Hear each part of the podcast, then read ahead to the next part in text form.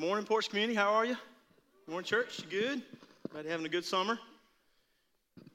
We're reaching the time of year where you can't say the word summer because people are dreading the fall, right? Understand? Every time I say summer around my wife, she's like, no, no, just don't mention it because it's getting, it's getting shorter. My life moves in seasons like that. But really glad you're with us. Um, uh, mid, middle of July, everybody's kind of here, there, and everywhere. But we're incredibly thankful that you're here with us this morning. You've chosen to spend Sunday morning with us. Um, today, we're celebrating uh, our Stir Mission Week that happened last week, and we just want to take a few minutes to share what we experienced and all that God did. And so, you know, because He did a lot, right? Didn't He do a lot? Students, right? People were, that weren't even there saying amen. Like, y'all, come, thank you. Like, you, take the lead, Miss Sue. You know, let's, let's wake up. Let's wake up. You know. Thank. That's right. Amen. Amen. So she, you know, she say amen. Come on, students. Let's go. Um, I, it's funny because I, I kept like, you know, it was like roulette, and they were all scared that I was going to call on somebody to pray the whole week, and just like, who, and like, uh, who wants to pray? And be like crickets for a minute.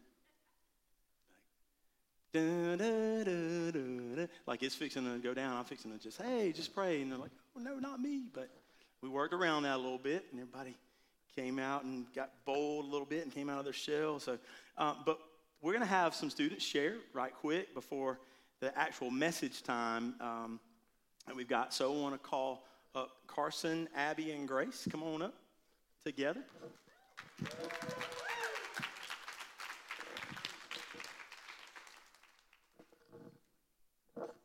Oh man, I'm making noise. Sorry, Dave.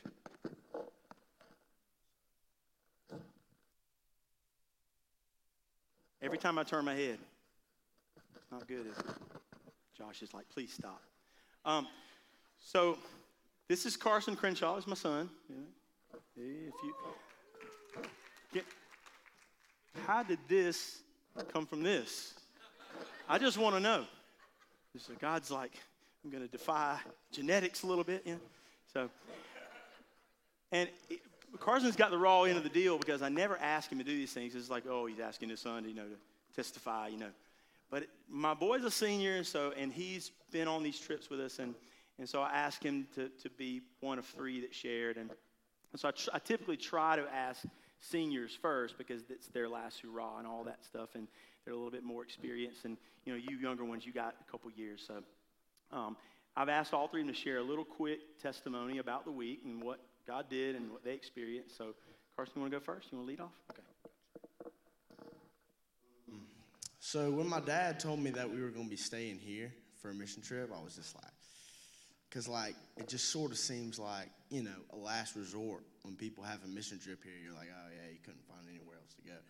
But, um, then we were talking about it. He was telling me about, you know, how it came down to like we had to stay here. He was like, there's no buses, there's no, you know, money. Uh, it may not be money, but it wasn't money. But, um, you know, vans, there wasn't a church to stay at, you know.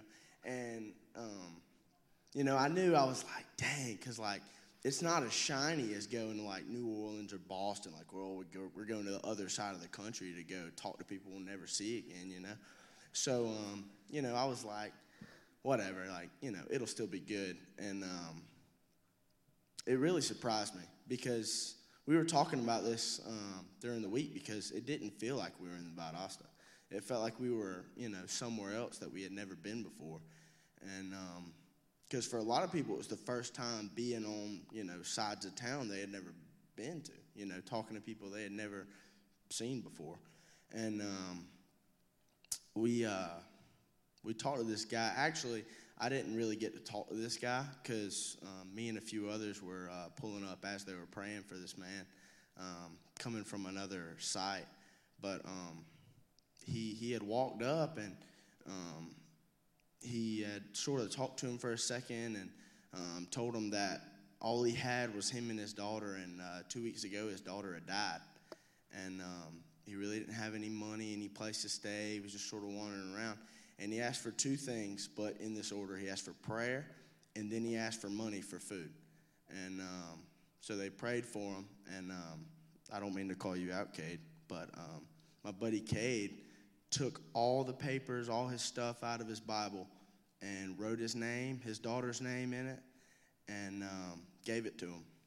And um, that was that was something serious right there. But um, yeah, it was. I mean, we talked to a few people and we played with some kids, but um, you know, some of the work we were doing, we'll, we'll never meet the people we were doing it for. So it was just, you know, a lot of it was just stuff between us and him, really. Because with habitat builds and, um, you know, doing stuff in warehouses, you're doing stuff for organizations that are going to do stuff for people, but you, you, you'll probably never see, you know, the fruits of that in this life. But, you know, it's just something you have to have faith with and um, know that you're serving the Lord and that it's going to turn out the way you want it to. But um, thank you. Hello. Um, oh, sorry. Okay. um, at the beginning of the week, Justin asked us a question. It was, Why are you here this week? And he continued to ask us this question throughout the whole week. And honestly, at the beginning, I had absolutely no idea. Um, towards the end, it became a lot deeper than that. Um, for a while, I sat on the fence with my faith, and I didn't fully put my trust in God. Um, I lost my mom when I was eight, and I, my dad was never really in the picture either.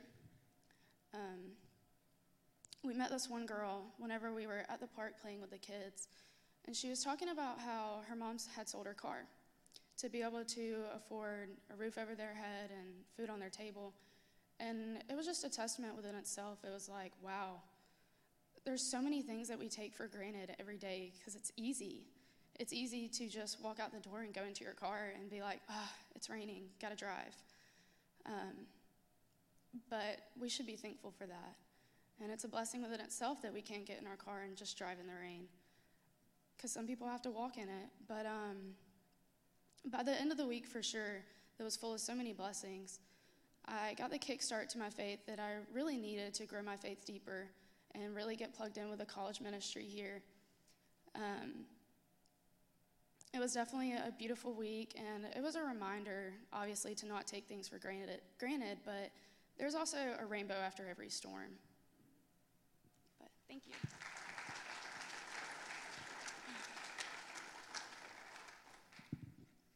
I'm really nervous.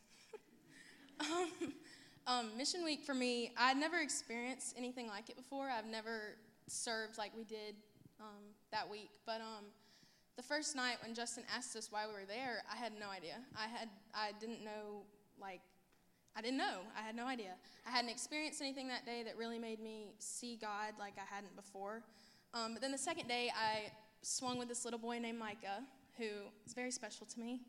Um, he's the cutest little kid, had the brightest smile um, joy radiating off of him. Really an inspiration. I told him he was my hero um, a few times, but um, he showed me that God showed me that I was there to love on others, like He had loved on, like He loves on us all the time. Oh, sorry. Anyways, um, and that we need to love compassionately to others, um, to walk in step with the Lord more, and to become more and more like Him. Um, and so I found this verse in First John um, it's 1 John 4 11 through 12, and it says, Dear friends, since God so loved us, we also ought to love one another. No one has ever seen God, but if we love one another, God lives in us, and his love is made complete in, complete in us. Um, so that just showed me that with his love and what like I was given to others, that I was made complete, and I um, he filled like that hole in my heart. Um, and so I'm just really thankful for a humbling experience that I've never done before. Um, so, yeah.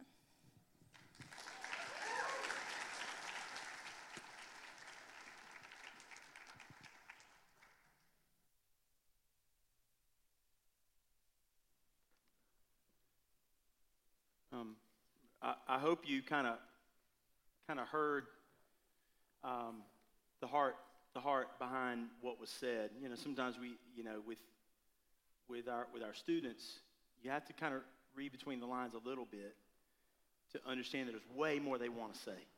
There's way more that they want to articulate. And I've got, I gave literally gave them like two minutes each or something. And Because, you know, we've got a sermon. You know, I'm still preaching a sermon this morning. That cool? That cool with y'all? But I, I just said, look, hey, it's like, no, look, they already preached. Let's go home, Pastor. So um, I, am just thankful for a church that loves and prioritizes students. Amen? Um, yeah, no, look. it's, it's, it's part of the reason that uh, God led us out here um, to this property is the Porch Community Church. They, they, are, they are the lifeblood of our church and, and any church, really. I, I, get, I get asked uh, because I'm, I'm, I'm an, an old dog in the youth ministry game, obviously, way past my prime. But when I get asked by someone in their 20s who is doing youth ministry or they're starting, they're like, what, what do you recommend? What, what, you know, what curriculum do you, I'm like, I mean, use any curriculum you want, but just love kids well. Just love kids and their families well. Just love them well. And I mean, you, it's not rocket science. And I, I think our church does a fantastic job of loving people well. I think that's what makes this place unique. We love people well. Um, so that's a little plug for you. If you're, if you're visiting this morning, didn't say hello to our visitors. If you're a first timer, uh, we especially want to say welcome to you. And we're really, really glad you're here. And hopefully you saw kind of what we're about, a little bit of our DNA this morning, right? Um, so, an illustration for you. Um, so, during our mission week last week, we we uh, were at one of the habitat houses, and um, around the house, uh, it, um, when it rained, it would um, flow into the house because the, the ground was uneven and all that stuff. And they were trying to le- we were trying to grade the ground, uh, slope, slope it away from the house. You know, that's kind of what that's one of the last things they do when the house is being finished. And so it was our job to take shovels and pickaxes and wheelbarrows and take dirt away that needed to be taken away and flatten it out where it needed to be and grade it real good. And man, I'm telling you, like, I can testify that that's hard work. You know, we got there and we really did not know what Habitat had us doing. It was really up in the air because we wanted to be on like a build site, but because of the way the seasons fell for Habitat, they won't. Um, summer, midsummer is kind of like they're not really doing a lot of builds because it's so hot. So they'll start in the fall and all that. So we're bummed about that. And then we're like, but there, is, there are some houses we need some work in. And we're like, put us to work. And we got to this house, and listen, I can testify that we, I look at this ground and we're like, man, this is like, you know, it's like the foothills in here. It's like, how are we going to get all this dirt out? This is a this is a job for a what? A tractor. And I said that like 15 times. I wasn't complaining. But I'm just saying, this is a job for a backhoe. We get a backhoe in here, five minutes, we're done. That wasn't God's purpose. we were there with like 10 shovels and a couple of pickaxes. You saw in the, in the hopefully you saw some footage of me with the shovel in the ground. I, I said, Josh, I don't want to be that guy that's the youth pastor that ain't working. He's taking pictures and you get one shot of me going like this with a smile on my face, not sweating. So, anyway, I did sweat a lot. I burnt some calories. Amen. We burnt some calories. But something about the ground I want to call your attention to. The ground looks a certain way on the surface. Some of it looked pretty solid, like, oh, it's not going to be any big deal. You stick that shovel in, and you get like an inch and a half down in there, and you go, bink, and there ain't no moving. You're like, and you're standing on it, jumping up and down, pogo style, you know, on the, on the, on the, you know, thing, and you're like, how are we going to do this? And yet, you know, you can't, you can't, you can't look at the surface, and you couldn't look at and see how soft or hard it was. You couldn't see the condition of the ground by looking at the, the top of it.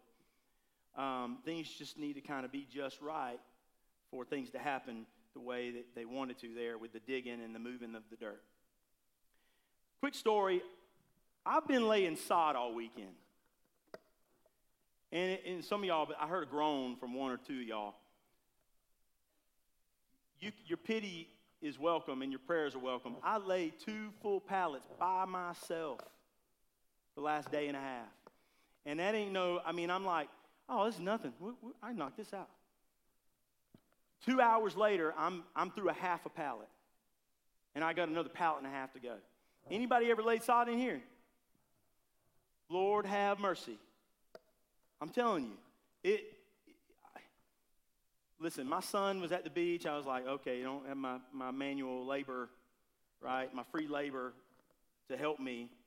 I said, no biggie, I'll do it my doggone self, right? I mean, two full pallets, I can get that done. I'll knock this out. So, but anybody who's ever laid sod knows that if you know, you know, right? If you know, you know. It's difficult. Anyway, where we live is we live on a very wooded piece of property, and, and there's lots of trees. Uh, so grass has never really grown in my backyard. It's been dirt and leaves. We've got these big, huge oak trees and other things, and, and it, my, my yard is sloped, so grass just doesn't grow there. But my dad and I got talking, and he mentioned a certain type of grass that can grow in shaded areas and grow where other grass can't grow. He recommended centipede grass. Somebody got a centipede in the yard. Centipede takes over everything, and it can grow in anything, and it doesn't need a lot of maintenance. See, I'm a novice in the sod department, of course. I, I overestimated how long it would take me to lay that sod. Um, know, I've laid it in other people's yard and helped people, but never my own yard, and it was a, a, a different undertaking. But I learned that centipede grass needs almost no prep. When, I, when, when my dad brought the trailer down, he was like, okay, well, you know, you can sweep these leaves out of the way. You don't have to. It's up to you. Like, you just throw it down on the ground and water it. Throw it on the ground and water it. And I said, is that it? And he said, yeah. And sure enough, I, I laid two pallets about a month ago, and that, that stuff is like, I mean, he said, just let it grow for a while. And it's like this high, you know, in the shade, right? And we hadn't had a lot of rain except for the last few days. So that's, that stuff is growing, and, and sure enough, it doesn't need a lot. It just needs a little, little water. But I started this process of laying sod about a month ago, and little by little, it, it's just kind of taking over everything. And I cannot wait so it's all kind of the same height so I can just do one clean cut and see how that yard looks. I'm, I'm excited about it. But in normal circumstances, the ground, when you're plant, planting sod, it's got to be prepared, doesn't it? You you, you almost need to like come in there with rakes and shovels and even like a tractor and like smooth it out, level it out, get the, get the good dirt on top kind of thing. But not centipede, apparently. It'll grow anywhere. See, the soil matters. The soil matters. If the ground you're putting it on isn't prepared, it's not going to grow and it'll die. Today, we're in our Parables of Jesus series. That's a long intro to this parable that we're going to be looking at. It's a parable of the sower, and it's found in Luke chapter 8. I want you to turn there with me if you got a Bible, Bible app, or it'll be on the screen for you. And although it's called the parable of the sower, it really should be called the parable of the soils, since the sower is probably the least important component in this whole story.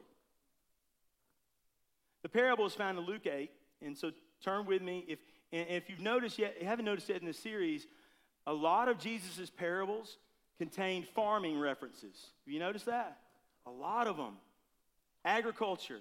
It's what people related to in the day.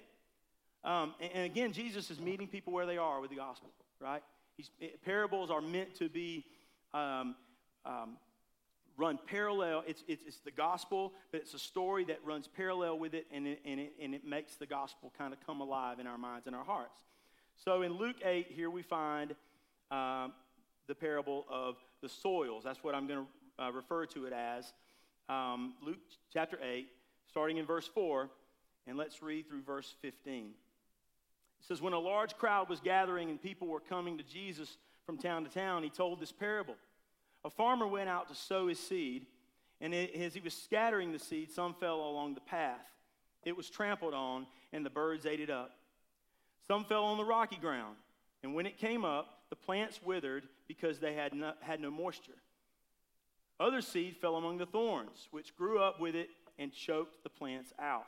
Still, other seed fell on good soil. It came up and yielded a crop a hundred times more than was sown. When he said this, he called out, Whoever has ears, let them hear. His disciples asked what the parable meant. He said, The knowledge of the secrets of the kingdom of God have been given to you, have been revealed to you. But to others I speak in parables, so that This is, this is the head scratcher, and we'll get back to this. Though seeing, they may not see. Though hearing, they may not understand. Now, wait. We just said that Jesus spoke in parables so that people could understand the gospel, didn't we? This seems to run contradictory to that statement. We'll get back to that in a minute. By the way, Jesus is quoting Isaiah here, Isaiah 6 9. Though seeing, they may not see. Though hearing, they may not understand. Then Jesus explains what the parable means. Verse 11, he says, This is the meaning of the parable. The seed is the word of God. Those along the path are the ones who hear, and then the devil comes and takes away the word from their hearts so that they may not believe and be saved. Those on rocky ground are the ones who receive the word with joy when they hear it, but they have no root. They believe for a while, but in time of testing, they fall away. The seed that fell among thorns stands for those who hear, but as they go on their way, they are choked out by life's worries, riches, pleasures, and they do not mature. But the seed on the good soil stands for those with a noble and good heart who hear the word, retain it, and by preserving, produce, persevering, produce a crop. So in this parable, Jesus is telling a story of a farmer who goes out and scatters seed, and he scatters it everywhere, apparently, which is strange for a farmer to do, by the way. Normally, when you're planting anything, there's a specified, predetermined spot it goes in. Any farmers in here? Farmer, anybody who's ever worked on a farm, grew up on a farm, driven by farmland, you know. I got to include everybody. Everybody's driven by farmland around here. You can drive in any direction around here and you see field with, fields with all kind of crops in them. But if you look closely, you'll know this that some of you may not, some of you might, but you'll notice that certain fields have certain crops in them. Over here, you've got cotton, and over here, you've got corn, and peanuts over here, and soybeans over there, right? So they're planted generally in rows or blocks. And this is done very, very meticulously. I mean, you could get you could get like a, you know, a, a, ruler or something, and you and literally th- those rows are so they're mathematically they're tight because they have to get so many in there to, for it to work, right? They've they've got to be spaced out, right? They've got to be spaced out just so, and that that varies based on what you're planting, right? Certain distances between each plant and they're in rows or blocks, and they are, you can look down, and it's like you've never seen a straighter line in your life. Anybody ever been in a field like that? Know what I'm talking about? Or ridden by it? You know, if you go uh, against the grain you're dri- driving by, don't you? You see those rows. You can look right down as far as the eye can see. So for a farmer to go and just scatter seed everywhere is strange. It was strange to the people in that day as Jesus told it as well. You don't just go and throw seed. You don't see cotton growing in a ditch somewhere. Do you? You don't see corn just randomly. Well, you do kind of around here. See corn growing in somebody's backyard. I've seen that. Anybody got corn growing in their backyard? Anybody growing their own corn? I, I mean, from my hometown, people grew their own corn. That little fenced-in area, about you know, 20 by 20, and there's corn there. You just gonna eat it, or you're gonna sell it? What you gonna do? Like, but generally, generally speaking, you don't walk into somebody's backyard or front yard and see corn stalks. You don't see cotton in the, in the, growing in the ditch. You just don't. Farmers don't scatter seed everywhere. They just don't. The other thing that you don't see is, is, is, is you see uh, random plants. Like you don't see one, right? You don't see just one stalk or, you know, two or three. You see a whole bunch and they're ordered.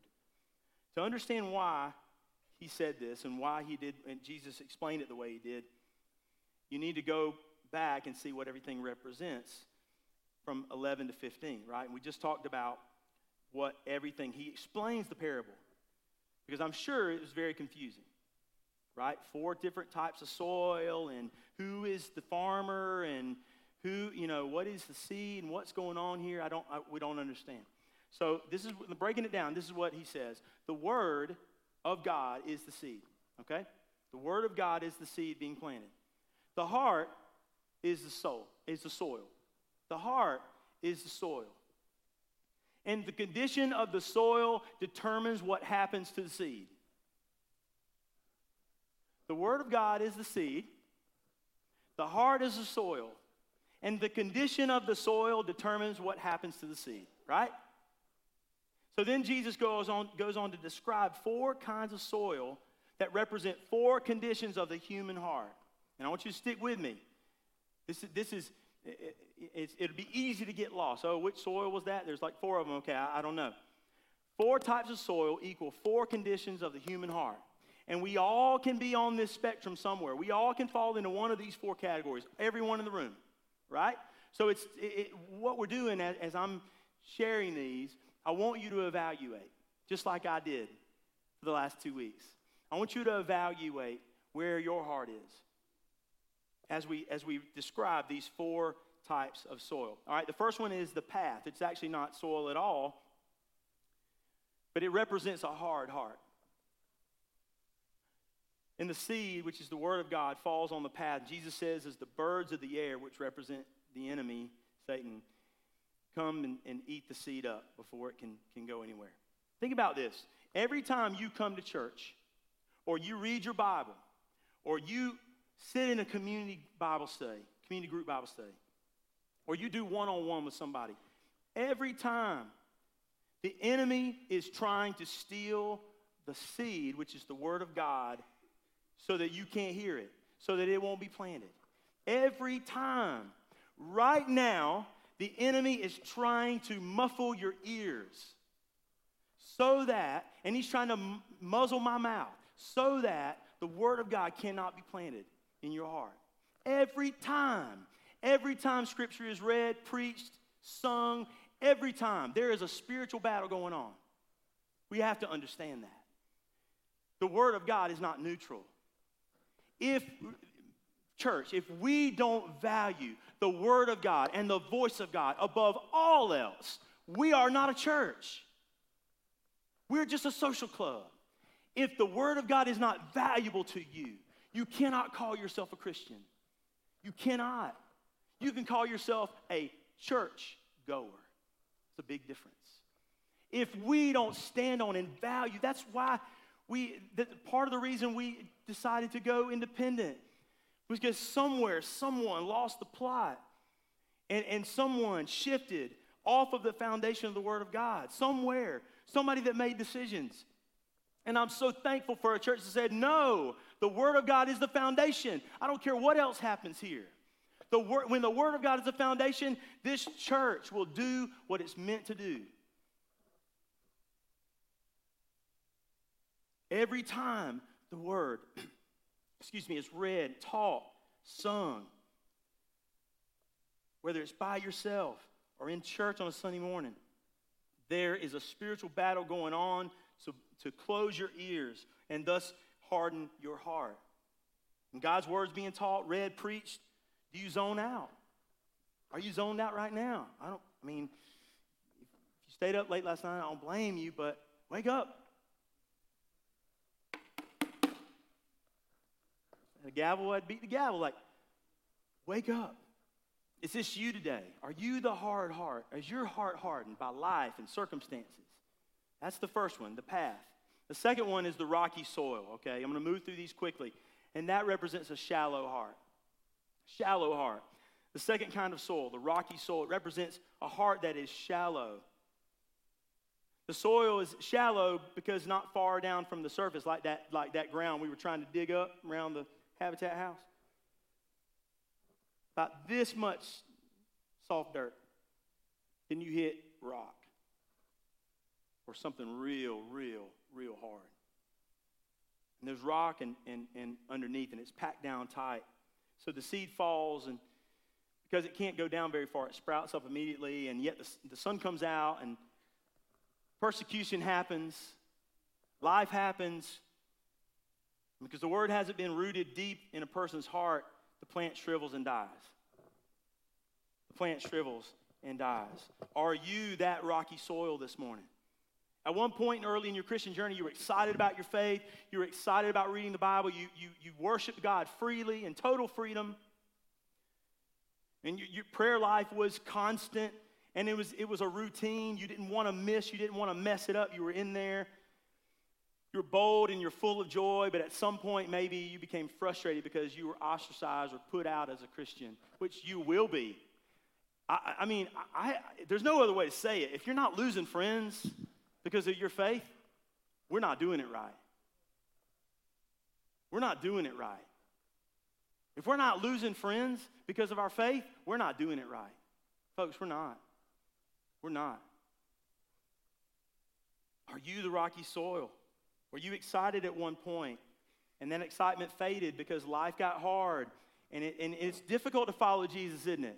You got to wake up every day and decide to follow Jesus. It's not something that just mag- magically happens. You got to wake up every day and, and w- put one foot in front of the other for the cause of Christ. You've got to. College kids, wherever you're going, if you don't put one foot in front of the other, one step at a time for Jesus, you won't recognize yourself in a semester.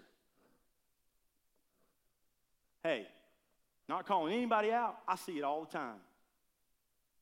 I see it all the time. With all the students that come through here, they come home for Christmas break, and I go, oh my gosh, somebody's gotten to you.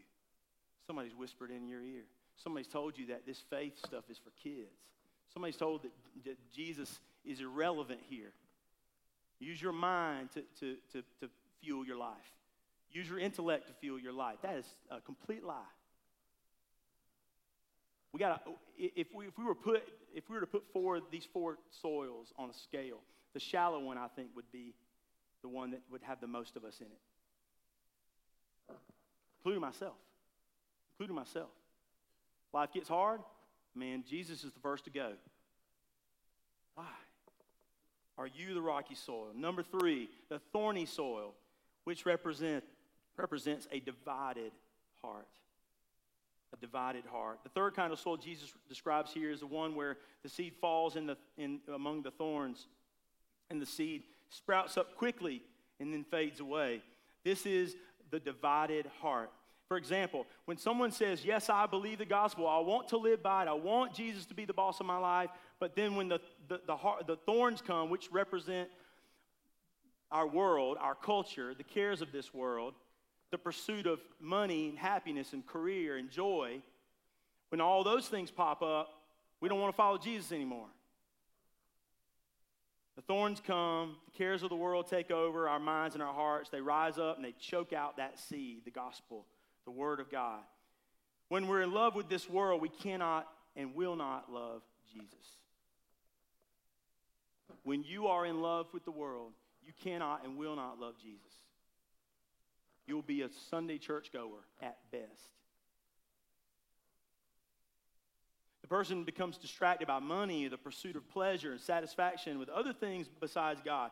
And before long, the plant that grew out of that seed and was so excited in the first and, and, and thriving and growing shrivels and dies. This is a divided heart. Is your heart divided this morning? Is your heart too crowded and your life too full to make room for Jesus? Is it? Is your heart too crowded and your life too full to make room for Jesus? It's time to clear out the clutter. We just sang that. It's time to clear it out, folks. Remove distractions. Let go of the world for a second. Stop acting like you're in control of it anyway, because you're not. Maybe your distraction is an unhealthy friendship or a friend group. Students. Also, word to the wise get off social media. Get off social media. Forget your Snapchat streak. How about a Bible streak for once? Like, forget social media. They're like, no, no, that's too much. If it's too much to put the phone down, that's a divided heart. That's symptom number one. And I'm preaching to me because I can't hardly put my phone down, y'all. That's a symptomatic of a divided heart. I care too much about the world to love Jesus. Oh, isn't this the gospel? Man, many times the gospel doesn't take root in our lives because our hearts are too divided. And lastly, the fourth kind of soil is the good soil. The good soil. This is everybody's like, Whew, man, I've had three three humdingers, man. Get to the good part, man. I'm I'm kind of feeling bad. Like, it's okay to kind of be convicted a little bit. It's okay to come to church and have a sense of conviction, right? That's why we run to the cross. If we're not convicted, no change can happen. Amen? Nothing good can happen if there's not conviction. Nothing. Don't run from that. Don't be scared of that. The good soil, which represents a humble heart. The good soil, black dirt. It's soft, has plenty of moisture, access to sunlight, everything it needs. The good soil represents the soft and humble heart. When the Word of God, the gospel, falls on this soil, it puts down roots setting up a foundation into the soil. The planted word eventually sprouts up and begins to produce fruit. And this is the kind of life Jesus is saying we should be experiencing good soil. This is the kind of response you and I ought to have to the gospel. Not one that gets choked out, not one that gets shriveled up by the doubt or persecution in life, not one that just really doesn't care, but one that receives the word that's being planted in my heart right now I want to point out something striking, though, in verse 10. Verse 10 says, Notice what Jesus said. He said, The knowledge of the secrets of the kingdom God has given to you. But uh, in others I speak in parables, though seeing they may not see, though hearing they may not understand. What does Jesus mean by this? Jesus is saying that those who really want to know God, those people, the mysteries of God will be revealed to those people. Those who, whose hearts are bending towards God, even though it's like ever so slightly, you're reaching for God and you're, you're not doing well. You're not doing great, but you're, you're trying, you're reaching. The heart that reaches for God will know the mysteries of God. Will, the, God, the gospel will be revealed to you. If your heart reaches for the Lord, you will find him. Seek him and you will find. But you're, if you're reaching for the world, that's what you're gonna, that's the harvest you're gonna reap death, destruction, can't take it with you, whatever cliche you want to say. So the people listening have no choice, ha- have the choice when they hear this parable. Listen, either they lean in and dig for deeper truth, or they're deaf to it. Listen, either you lean in, you ever gone to church and go, I didn't get much out of that sermon. And we do it all the time. We complain like, you preach better sermons.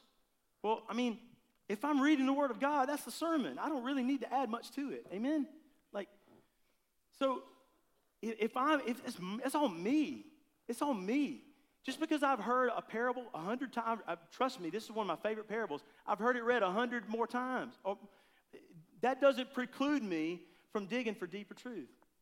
Doesn't preclude me from going deeper and, and, and knowing that the, the, the Word of God is an ocean so deep I can't hit the bottom. So the simplest thing, John 3:16, I can keep calling out truth from and calling out truth from. Amen. That is the word of God. Don't ever think you've grown past it. Don't ever think you've outgrown the simple things of the faith. The word of God is the seed, and the condition of the heart that receives it matters. Is your heart soft and tender towards God and his voice this morning? That when you hear his words written in Scripture, you want to listen and obey. The way to true growth, listen, as a Christ follower, is to work to keep the heart tender. Listen, the way to grow as a Christian is to work every day to keep the heart tender. Tender, soft, humble heart is the key to a well lived Christian life. When our hearts are tender towards God, we hear His word, not because suddenly it makes more sense to us or suddenly we just hear it with our physical ears more clearly, but that God delights in revealing it to us. When a heart is bending and leaning and reaching for God, God will reveal all that you need. God will give you all that you need. He delights in that. He delights in that. That's what this parable is getting at. By hearing and obeying his word and valuing God's word, valuing, valuing the spoken, sung, written word, you'll find it easier to battle temptation and sin. You want to please God and share Jesus with others. This is the kind of life God planned for you. This is exactly what James meant in James 1 21. It won't be on the screen. They're, they're resetting that computer back there. It says, Therefore, put away all filthiness, rampant wickedness, and receive with meekness, which means humility, the implanted word. Receive with humility the implanted word, which is able to what? Save your souls. We got a rainstorm right on time. Nothing is by accident in God's economy, amen? He says, receive with humility the word planted in you. I'm wrapping up. Say with me. Receive the word with a humble heart. Let it break through to the core. Let it pierce your heart this morning. Like Hebrews 4:12 says, "For the word of God is living and active, sharper than a two-edged sword, piercing to the division of the soul and the spirit, of the joints and of marrow, down to the core of our bones even, discerning the thoughts and the intentions of the what? The heart." See, God's all about the heart. Listen, God's all about the heart. God doesn't care about the outward appearance. God cares about the heart this morning. The Word of God is the seed, the human heart is the soil. What condition is your heart in this morning? You see, above all, God looks upon the heart. We saw Samuel say this when, when, when little shepherd boy David was discovered, and all his brothers went, What? This guy? This brother? He says, God, man looks on the outward, but God looks upon what? The heart. God knows your heart, and He cares deeply for it. He went to the cross for your heart, not your outward body, which is wasting away and it's going to be gone. We're going to be here and gone in a, in a, in a moment. And all he wants from you is what? A tender heart. A heart that's sensitive to the things of God, that wants to know him better. This is the good soil, the tender heart. And when God's word is planted on fertile soil, it produces the crop that is the kingdom of God. There is, in fact, there is no other way for the kingdom to grow apart from the implanted word, which is the seed. That's how the kingdom grows. That's why John says in his, in his first chapter of his gospel, in the beginning was the Word. There's nothing greater than that. Nothing pre- precedes that. The Word was with God, and the Word was what? God. The Word was God. Jesus, the incarnate Word of God. The Word became flesh and dwelt among us. And way back when God was creating things and speaking, He was, excuse me, sorry, boom. You're like, I thought it was thunder at first, and I hit, it was myself. Way back when He was creating things, He was, spe- it's the spoken word that was the power. And then eventually we got, we got the written word. The written word. This is how the kingdom comes about. Today, my challenge is for you and I to break up the ground of the hard heart. Listen, break up that ground. If your heart has been hardened by sin or just life, ask God to make your heart soft again. Don't let life make you hard. Don't let life make you bitter. A bitter person cannot be a follower of Jesus. Bitter people aren't don't make good Christ followers.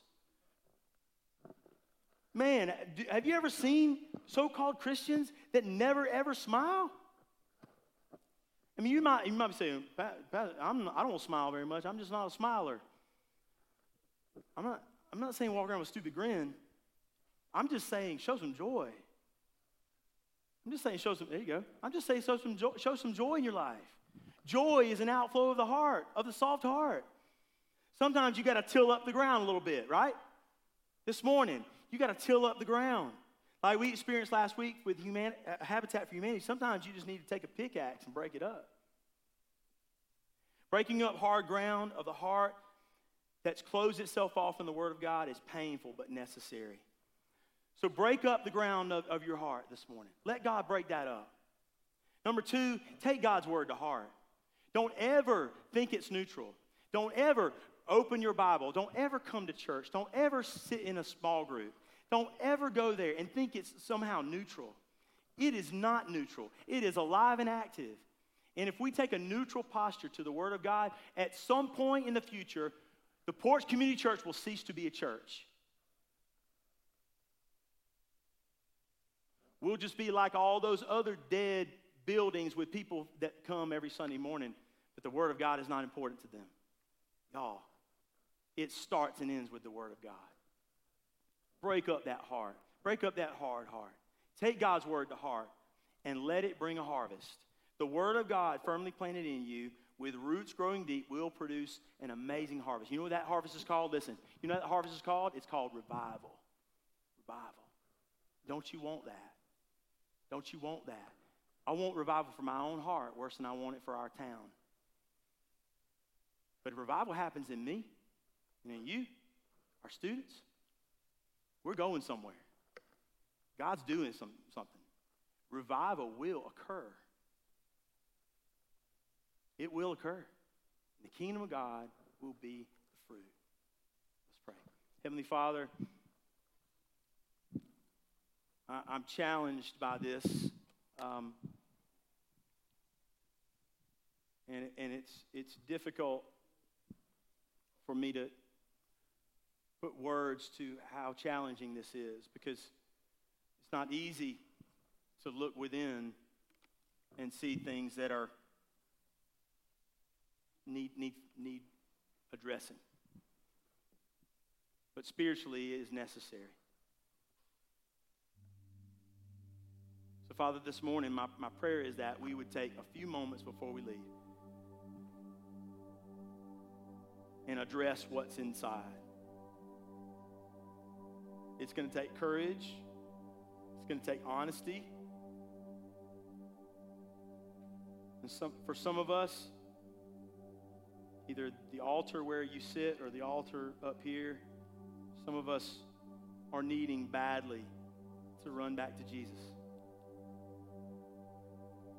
badly, including myself. Heavenly Father, your word is, is the most important thing in existence. It starts and ends there. And Father, forgive me of the times where I've taken your word for granted just because I grew up in church. Forgive me for the times that I've neglected your word just because I'm too busy. Forgive me for the times where I, have lost interest in, in, in the things of, of you. And I stopped leaning in and reaching out for you.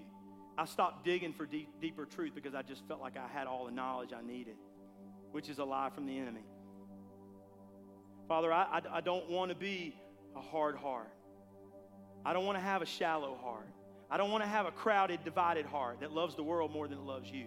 I want a humble, soft heart. I need that. And I'm asking you, Lord, for all of us in here, I'm asking you to soften my heart. I'm asking you to soften my heart. I'm asking you to till up the ground of the, the, the, the, bitterness or the, or the anger or the resentment towards someone. I'm asking you to till up the ground of the, of the, of the, the, um, the instinct that I have to make enemies of people, to think that they are always against me.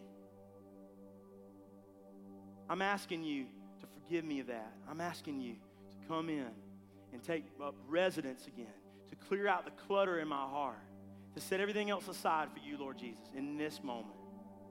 In this moment. It's in your name we pray. Amen.